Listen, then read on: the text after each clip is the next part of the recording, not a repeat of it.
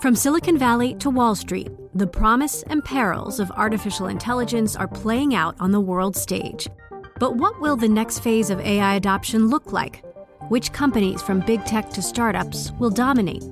And where do the risks and unintended consequences lie? I'm Emily Chang.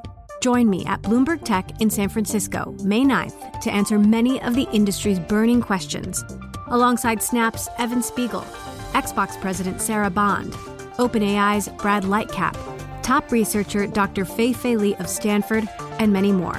More details and just a few tickets left at bloomberg.com slash techsf. Strap on your parachute. It's time for What Goes Up with Sarah Ponczek and Mike Regan.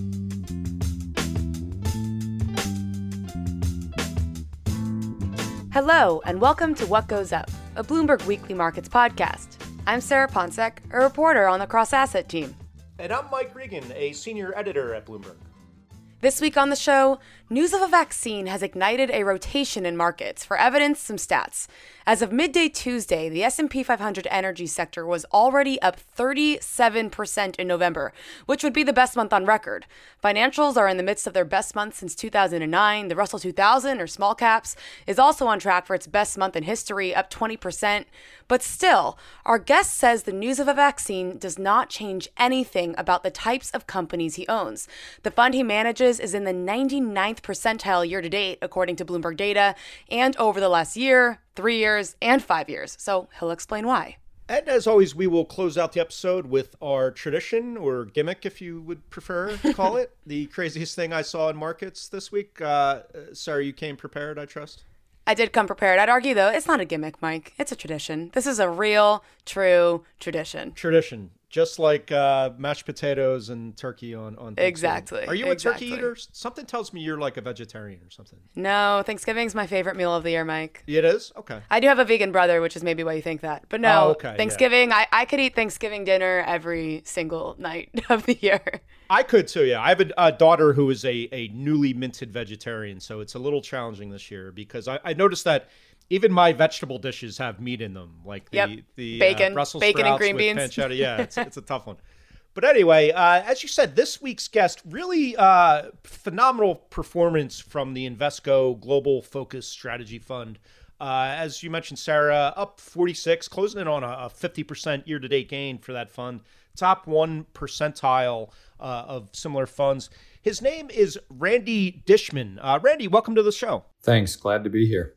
So, Randy, I you know I'm looking at the holdings of your fund and a, a lot of sort of internet big tech. I think what this year uh, sort of got shorthanded is some of the stay-at-home names, which I know is not what you had in mind when you you probably picked them out. But talk to us about this whole buzz in the markets about a rotation out of sort of the the big growth, the real high-flying stocks that we've seen over the last few years, the Facebooks and Googles of the world, and into more value-oriented stocks and small caps. Is this keeping you up at night, this rotation, or do, do you think it's just a flash in the pan? No, it's not keeping me up at night. I mean, I, have been so I've been in Oppenheimer now Invesco for 20 years, and it's not the first time I've seen this kind of thing.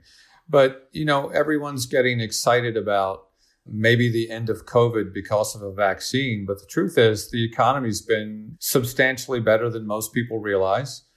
And even if we do get back out of our houses, which seems kind of strange right now, uh, it's not going to change the, the structural trends that were started, the ones that I've been looking at years ago. They've got really nothing to do with COVID uh, and will continue long after we stop talking about COVID. Brandy, I want to circle back a little bit. You spoke with one of my colleagues, Vildana Hajric, who's also Mike and I, uh, she's our Crazy Things correspondent. We like to call her on this show. But you spoke earlier this year, and I wanted to read a quote uh, from the story that she wrote from your conversation. And you said, I've heard bubble used to describe it. That's laughably incorrect. I've heard popular momentum trade laughably incorrect. And then you went on to say people look at tech and they see what they think are high valuations, but they don't fully understand what's going on structurally.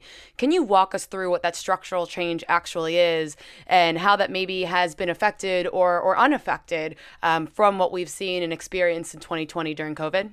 Sure. So, you know, I look at the world and try to figure out what's changing structurally. And, and the difference I mean, to be a good investor, you really have to understand the difference between cyclical and structural because people talk about growth in value all the time, and that's the current narrative. But you know, if the underlying phenomenon is structural, structural doesn't separate the world into growth and value. That's what cyclical does. But if if the underlying phenomenon is structural, structural separates the world into winners and losers, and losers go bankrupt. You know, for instance, e-commerce, the rise of e-commerce and, and the move to digital is not cyclical. It's not like you and I are going to use Amazon for three years and then go, hey, you know what? That was pretty cool. Let's go back to the store for the next three years. Cyclical is, you know, I wear blue things in my wardrobe this year and orange things next year. I mean, we all know the difference, but as an investor, you have to really look to see what that difference is you know, you can't really have a discussion about valuation without an understanding of what's going on.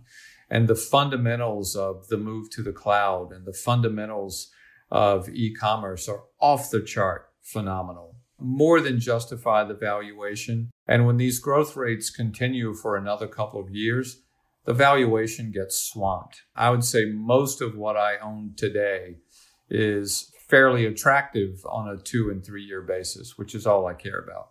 Yeah, Randy, is it possible though that the the sort of trends we've seen this year uh, have pulled forward some of the returns of of the sort of internet and growth stocks, and and that they could be sort of in for uh, sort of middling, weaker returns in in 2021 or even the rest of the, this year, and and um, you know, I don't know whether you agree with that or not, but if so, would that sort of cause you to to adjust your portfolio at all, or are you just kind of a, a, the guy that would buy and hold and sort of just bear you know bear through those those weaker quarters if they if they are uh, in store for us? Well, you used the word growth stock, I believe. You didn't say tech. So you, you asked me about growth stocks, correct? Well, uh, maybe answer growth and for tech. okay, sure. So so the people that know me know that in general I hate labels like that. You know, I, yep. a growth stock is what? Something that has a high PE, something that's growing. I, I don't really know. You know, if, if you're talking about Morningstar, you're talking about very quantitative metrics on what a growth stock is. If you're talking about what most people think about, they're thinking about high growth. You know, I don't buy anything because of a label. I buy things that, you know, let me put it this way every great investment ever made in history, regardless of what you called it growth, value, large, small, domestic, international started with one thing in common buying something for less than it's worth. And so that's all that matters. You pay something, you get something in return. And so I look at companies and figure out what the fundamentals warrant. And, you know, to your point, perhaps some demand has been pulled forward in certain areas. But when I was talking to, to CEOs about the cloud six months ago, eight months ago, they were talking about it as well, it's a nice to have, but it's not a must have. And so we'll get there over the next five to seven years. When I was talking to CEOs in the depths of COVID, their response was quite different. It was, if I don't get to the cloud tomorrow, I don't have a business in a year. And so it pulled forward some demand, but this is structural. It's not cyclical. It's going to continue. It was happening before COVID started. It was happening during COVID, and it's going to continue to happen after COVID. Those are the kinds of investments I look for. So, with that said, has 2020 and everything we've been through this year, I mean, granted, not over yet, has this at all changed your view on companies that have the most leeway for structural growth going forwards? Have you made tweaks to your portfolios? Is there something that you've seen as a, a true change at all, whether that mean adding um, new companies or industries and, and detracting from others or the opposite? Um, anything at all? In a lot of ways, not really. You know, I was one part of being a good investor is to be fully prepared to act with conviction when the market makes mistakes. And so much of this job is, you know, mo- most people that have been doing this a long time and, and doing it well read five, six hours a day over, over decades. And so, you know, you're going to be prepared when the market makes mistakes. Back in March, the market made some fairly large mistakes, some of the biggest I've seen in my career. And I was able to take advantage of those. In many cases, it was things that I already owned. In a few cases, I was able to add some companies that I'd wanted to own at a better price for a long time. And the market mistakenly threw everything out at once. And I was able to do that. And so I haven't really changed much in terms of the names and the composition of the fund, which is not not unusual for me in times of stress, though I was very active in adding to the opportunities that I saw.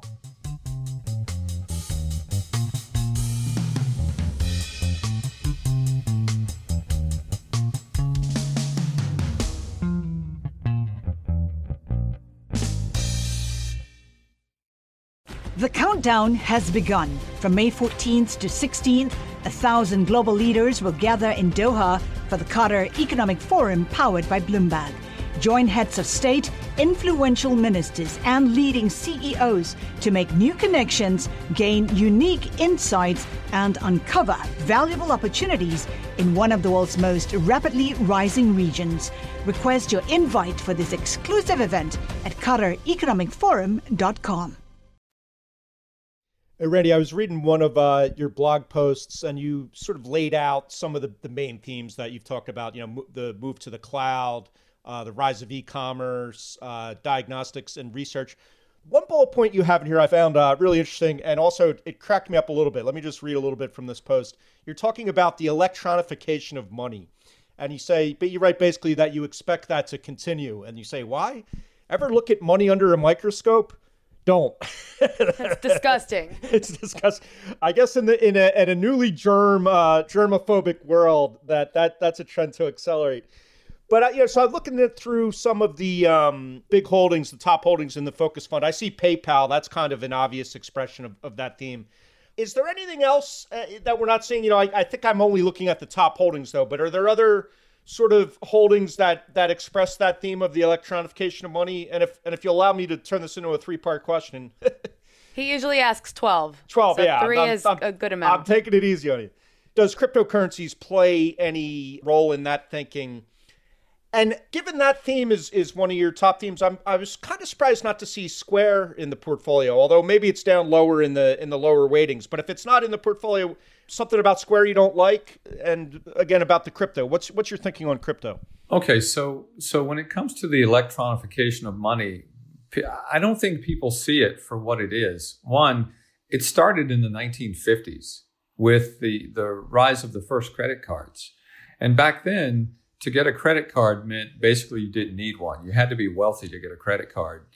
Uh, right. Uh, and it was a, a, true convenience, right? And then uh, in the 80s, about the time I was coming out of college, you could get a credit card, but socially, what it implied was you couldn't afford what you were buying if you if you used it. uh, and, and so through my whole life, I've watched the the social attitudes change around a credit card.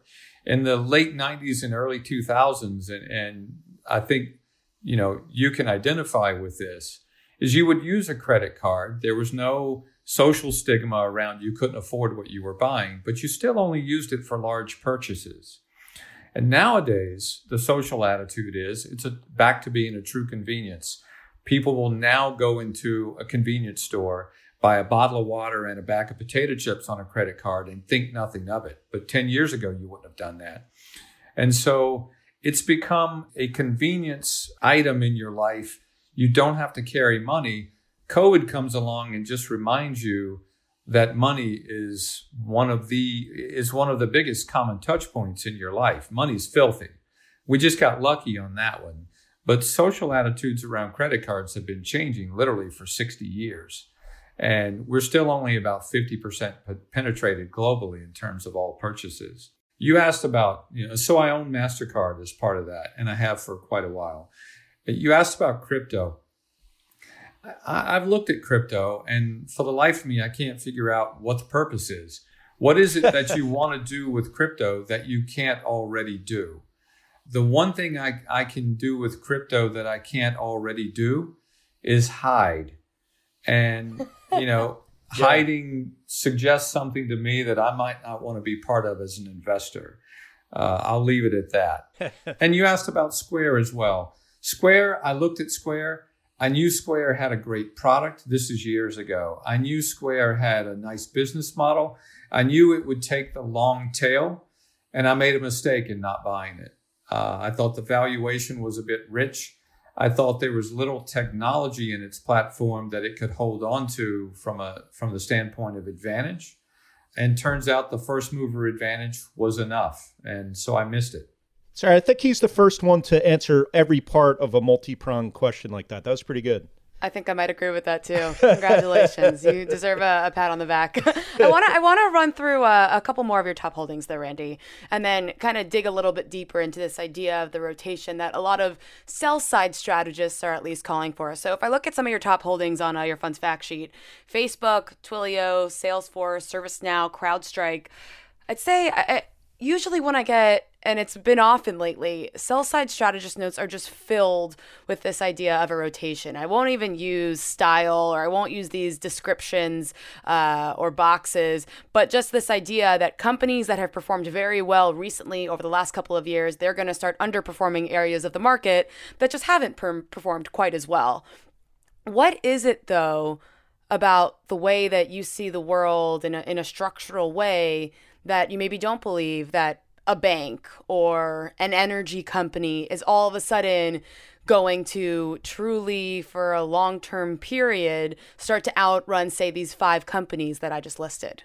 Well, you know, the boxes that you're that you're not talking about, but talking about. I, I remember stepping up in front of a room full of people 12, 13 years ago when I first launched the fund and I put those boxes up and I said, this is where money goes to die. And, and I stand by what I said 13 years ago. Um, the world doesn't work that way. And, and allocating that way has never made any sense to me. It's a great way to own too much, uh, too many things, and, and to lock in underperformance. But, but anyway, you know, cyclicals will rebound. I mean, you're already seeing it now, but that doesn't change the fundamentals. I'm, I'm talking about the difference between price action and and fundamentals. It's not surprising to me that some of these things are rebounding because many of them were priced for bankruptcy. But at the end of the day, you know, take energy.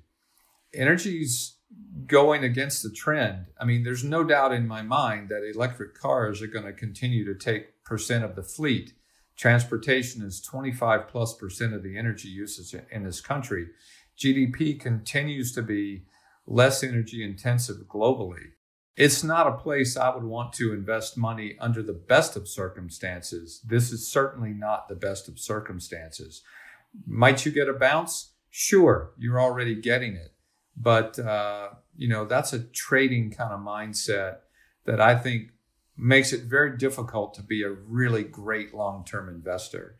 Uh, some of the other things, financials, financials to me, the money center banks, particularly things like JP Morgan, Citigroup, Bank of America, Wells Fargo, I think post Dodd Frank, their balance sheets are so gold plated that it's very difficult to lose money in those in those banks at these prices. I'm not saying it won't be dead money for a few years, but I find that situation interesting as an investor. And so I'll set those off to the side. Most of the other cyclical value type rotation things that you're talking about, I think are a waste of time. I think you might get a good short term trade in those things, but short term trading is, is a very difficult way to make real money. And whatever rotation is happening is definitely not changing the trends that I'm invested in right now.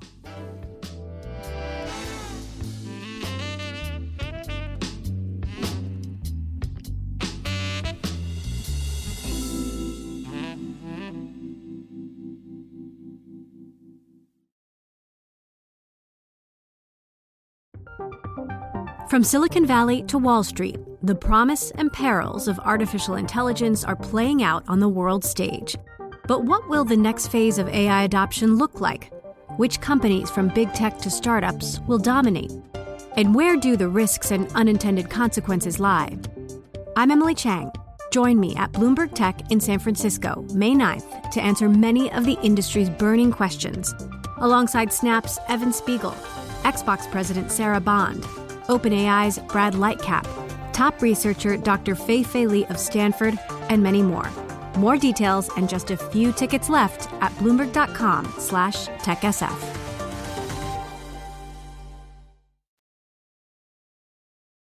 You know, uh, Randy, one thing I wanted to ask you uh, the Global Focus Fund, as its name implies, is a global fund. Pretty decent allocation to China, about 10, 11%.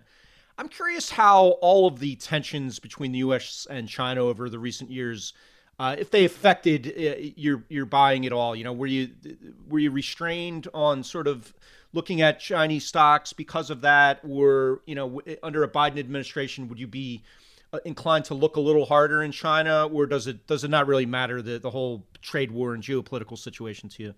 I appreciate that question. I get that question a lot, and my short answer would be total waste of time to even think about it. Uh, I've been through many elections as an investor. I've been through many pretty severe macro phenomenon, and I've not yet seen the one that mattered to long-term outcomes.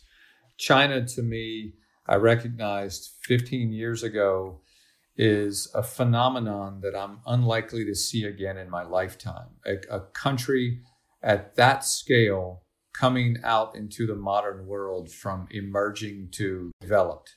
There are other countries that will do that. There aren't any other countries left that will do it at that scale. And, you know, the advantage that China had, you think about something like Amazon. For Amazon to become Amazon, it had competitors thousands of competitors that had a 100 year head start. They had the best real estate. They had four generations of customer relations that they could use against you. Amazon had to bankrupt 20,000 different companies just to become Amazon. Alibaba was competing with nothing. Alibaba, you know, there was no organized retail in China prior. And so Alibaba could become Alibaba quite quickly. I knew that China would happen faster than the analogs people look to in the United States.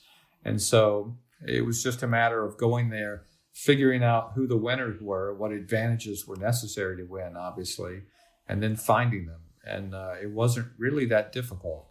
I continue to be impressed by what they're able to do and how relevant they are globally. Most of the political noise is just that noise and it doesn't really affect the outcome. So, another question that maybe fits into this bucket uh, Alibaba, also one of your top holdings. The regulatory front. There's been a lot of talk lately about regulation over in China for big tech companies, also here in the US. Uh, Facebook being one of your top holdings. Of, course, there's a lot of talk about Facebook and other big tech companies facing uh, antitrust concerns here in the US. Does that at all concern you?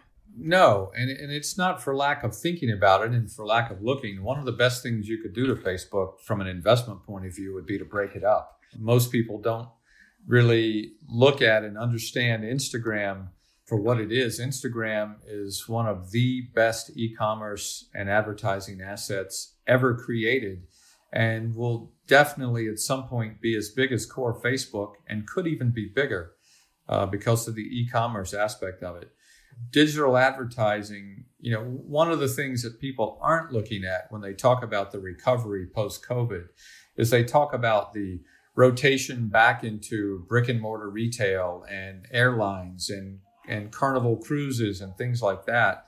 Things that have historically through the cycle been terrible investments and this time won't be any different. But all of that comes with advertising and digital continues to take share. And, and one of the things that COVID did induce was trial. If you were someone who weren't advertising uh, primarily on digital, you had no choice during COVID but to do that. And every time I've seen advertisers adopt digital, they don't go back. The, the return on investment for every digital dollar spent is so much greater than everything else they could they could do with that dollar. They don't go back. And so Facebook, Instagram, Google are all natural beneficiaries of a return to a more normalized environment. Hey, Randy, one of your themes uh, you talk about is diagnostics and research. Um, I'm curious what's uh, what you're seeing there that's exciting, and where do you see that space going? I mean, um, this is obviously a trend that predates COVID, got quite a shot in the arm from COVID, but Where do you see, you know, what's exciting you in that space? Any any stocks we don't know about, um, and and where do you see that going in the future? Well, you know, diagnostics is something that me and my and colleagues internally were talking about 17, 18 years ago. I, I met Illumina, one of my larger holdings, for the first time in 2003 and sat on a banker's box in the parking lot of the building that the founder was in the process of moving into. He told me he told me the advantage that he had, how things were going to play out for the company, and everything that he said was absolutely correct. You know, the rise of point of care diagnostics has been going on for 25 years. And so, you know, I own two foundational platform assets in Illumina and Thermo Fisher that if you're doing research and development in, in the healthcare space, you're highly likely, and, and this is globally, you're highly likely to be a customer of one or both of those companies. Uh, they are the de facto standards in diagnostics research and in research automation. And so the things that have started years ago, you know, imagine, and if you're old enough, remember what it was like to get a, a test 20 years ago you could wait three weeks for a result, and, and the doctor's office couldn't do it. Nowadays, you can get the test done at your doctor's office, and you can have many times results before you can make it to the parking lot. Uh, that's where medicine is going. That's where diagnostics is going. And those two assets are critical in taking it there. They, you know, it used to be they were necessary, but they weren't leading it there. Now they're driving. And uh, that's where it's headed and it's going to play out over the next 10 15 years uh, and there's no way to avoid those two those two companies it, really is amazing. And uh, rewinding a little bit to your point on e-commerce and instagram i have a bit of a crazy story before we get to sharing our crazy things. Uh, just the other day so i'm, I'm in michigan for the holiday. Uh, we, we ran into a golf store and i just got a puppy randy and we were joking around. They have all those animal uh, heads that you can stick on um, your driver as a cover. And we were joking around. We needed to get one that looked like our, our puppy for uh, the golf clubs. And next thing I knew, a couple hours later, I went on Instagram, and what did I get an advertisement for? Cloning your dogs for a driver head. And I was like, okay, coincidence or not, but that is a little bit too specific. And uh, I'm just going to say these driver dog head clones were honestly a little bit too creepy. Like it looked like your actual dog was sitting on top of your golf club. Um, that's a, a little crazy. All right, now, but what did you shoot, Sarah? That's the real question. What did I? Oh, what did I shoot? Oh, I didn't. I didn't actually golf. We just went to pick out some shoes. Oh, you just yeah. like the fashion. You just like. I don't. I'm not. I'm not. I'm not that good. Don't. Don't worry. I don't get to play that often in New York City. Um, but but I do enjoy it. I like the the Michigan reference there. I know now why you booked Randy. Another another Michigan uh, MBA there. Uh, well, I'll allow it. Hey, you guys have the same football helmets as my Delaware Blue Hens. So I will I will allow I will allow the Michigan love to some degree. I don't think either of us uh, want to openly speak about Michigan football at this point in time, Mike. All right. Well, no basketball season, so it's going to be a long. I'm excited. Uh, anyway, I think that is our segue, if I'm not mistaken. You are not. All right. Stand clear of the craziest things we saw in markets this week you know, I'll, I'll kick it off. For once, I'll kick it off. Two crazy things I wanted to bring up, Sarah. One was this last week we as you wrote about Tesla getting added to the S&P 500 finally. So, naturally you would assume that would cause a rally, a little bit of a pop in Tesla. What's amazing to me is the short covering rally it caused in all these Tesla like companies like Blink Charging, Fuel Cell Energy, I don't know how to pronounce this one. Ayro, Iro, ticker's A Y R O. They're all up like in the hundreds of percent since Tesla was added. And the thinking is that it just caused a massive cover. I think the Biden presidency is, is somewhat bullish for, for green energy as well. Uh, so that's one of them. But here's my real crazy thing British Airways. Have you ever flown on British Air? I don't think so. Lovely airline. And they're, I've never flown first class on them, but apparently their first class service is, is to die for they've had so few flights that they're just selling off all the gear from first class. So you can buy like the champagne flutes, the the fine china, the slippers. You can even buy those heated boxes that they bring your meals around in, which I kind of want one of them. The the heated the heated. What it keeps box. it warm? Yeah, yeah. Those Okay. the things that keep the. So, in the spirit of prices right, Sarah, what and, and Randy, what would you guys pay for a British Air first class blanket? Just the pounds. Blanket. Just We're pounds. not, we're not talking the meal box or the Nope. champagne flute. Just just the. the You could buy a British Air says you can buy it all and recreate the first class experience in your living room when you're stuck at home, which uh which I, I don't know. I don't know if anybody in the world will do that. Someone's bound to do that though, I I, I guess. But uh Yeah, I'd pay zero. I've done too many miles in British Airways first class globally, so I, no novelty You- there you're for not- me. You're not looking to re- recreate the uh No. the flying experience. I mean, if if you're bringing this up for prices right, it's got to be something that's a bit ridiculous, and you wouldn't normally pay for a blanket. Uh, I'm gonna go. I'll go 300, Mike. 300. I might buy I, mean, one. I, and- I wouldn't. I wouldn't pay 300 dollars for a blanket, but you never know. I'm gonna buy one and resell to you. Only nine pounds for for the British Air blanket.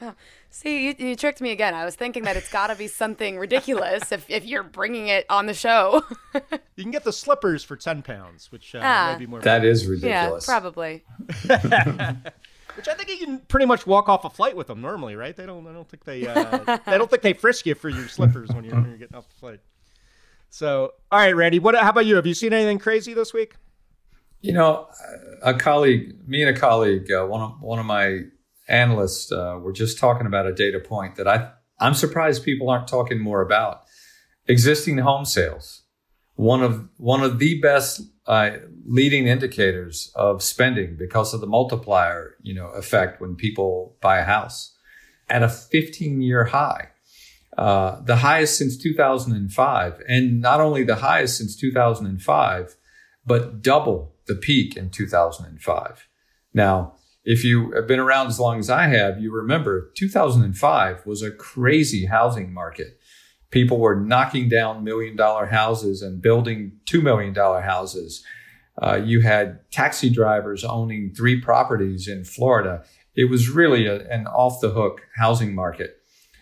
Existing home sales are twice that peak right now.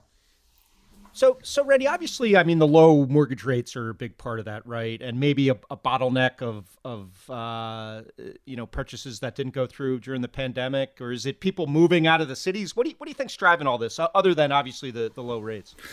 Well, part of it's definitely COVID related. Um, and what my analyst thinks, and, and I think he's right, is uh, there might be a new trend toward deurbanization. You know, I remember thinking 20 years ago and looking at data 20 years ago that jobs were moving to the cities, people were moving to the cities, uh, and you could see urbanization in the numbers. I think you are now starting to see signs, and it's totally triggered by COVID, of deurbanization. Uh, now, granted, it's technologically enabled. Uh, look at what we're doing right now. We could be anywhere doing this, and I can do my job from anywhere. But it might be spreading a bit more broadly in the economy, and uh, you know that comes with positives and negatives. Sarah, that means that means suburban dads like me are the coolest right now. Is that right? It does. Yeah, yeah, it's exactly what it means, Mike. We're gonna give that to you. Thank you. Thanks. That's what I, that's what I thought. Yeah, yeah, obviously. Uh, I also wanted to ask you, Randy, after Mike brought up uh, the bit on Tesla and the electric vehicle market, because you are always looking for structural growers in almost companies of the future. What what's your vision there? Well, I, I looked at Tesla, and again, so back in 2004, I was co-managing a global fund with uh, one of my senior colleagues, and we were talking about electric vehicles back then. Uh, you know, 16 years ago, and we went around the world and looked at everything that had to do with an electric vehicle, every battery company, everywhere, the electric powertrain, every component wherever you could find someone that had any input into electric vehicles, we looked at it and evaluated it because I only invest in what I consider to be advantage companies. And so you have to be able to find the advantage. There's actually very little advantage to be had in the electric powertrain. It's mostly, there's not a lot of intellectual property there. But Tesla, obviously a great design, obviously a, a, a good company in terms of its product. What I didn't like about Tesla was the corporate governance. When uh, when the management team bailed out uh, the solar company using Tesla shareholder money, you know, I I've got to get three things right. I've got to get is the company worth owning ever right, and that's about advantage. And I've, then I've got to get at what price is it worth owning right. And then the third thing I've got to get right is are the people running this company running it for shareholders? Uh, that's where Tesla failed for me. And I chose not to buy Tesla. Uh, some things just have to go up without you. But I do believe electric vehicles are going to continue to take share of the overall fleet. All right, Sarah, what do you got? All right, so in honor of uh, Thanksgiving, I wanted to do something that was food related. And I'll say this does come from this past weekend. But did you see this story about this big cocoa trade from Hershey? I, I did, yes, yes. So I'm just going to read you amazing. the top. Yeah, I'm going to read you the top of this story. It just says one of America's top chocolate makers is upending the New York cocoa market. Hershey is taking the unusual unusual step of directly sourcing a large amount of cocoa through the ICE Futures U.S. exchange instead of buying beans in the physical market. Uh, and then it goes on to say the massive trade has set December delivery futures to a record premium over the next contract. And supposedly, this purchase was so large that they required special permission from the exchange. If you look at this chart, it really is just, I mean, pun intended, off the charts. Uh, it's, it's, it's pretty crazy. It is that's an amazing story. I, I, my favorite part of that story is apparently there's like uh, uh, OPEC type of cartel for for cocoa, which which I was not aware of. I mean, like personally, I'd rather be part of the chocolate cartel than the oil cartel, but right, right. They, they also said chocolate demand had been reduced during COVID. I don't see that at all. I would have thought it went through the roof. People stressing. they're not. them, but they're I not at our households, Mike. Yeah, yeah, exactly. So I don't know, Randy. I don't know if you've ever dabbled in cocoa futures. That's that seems like a uh, a perilous market to me. Uh, only as a consumer, not as an investor. I think that's the right, a good side to be on. That's pretty Eat good. plenty of chocolate these days. Uh, all right, well, we're going to have to leave it there. We want to wish a very happy Thanksgiving to all. I know it's past, but we really hope that you could enjoy it even in a year as strange as 2020. And uh, Randy Dishmon, thank you so much for joining the podcast this week. It was a, a blast. Thanks for having me.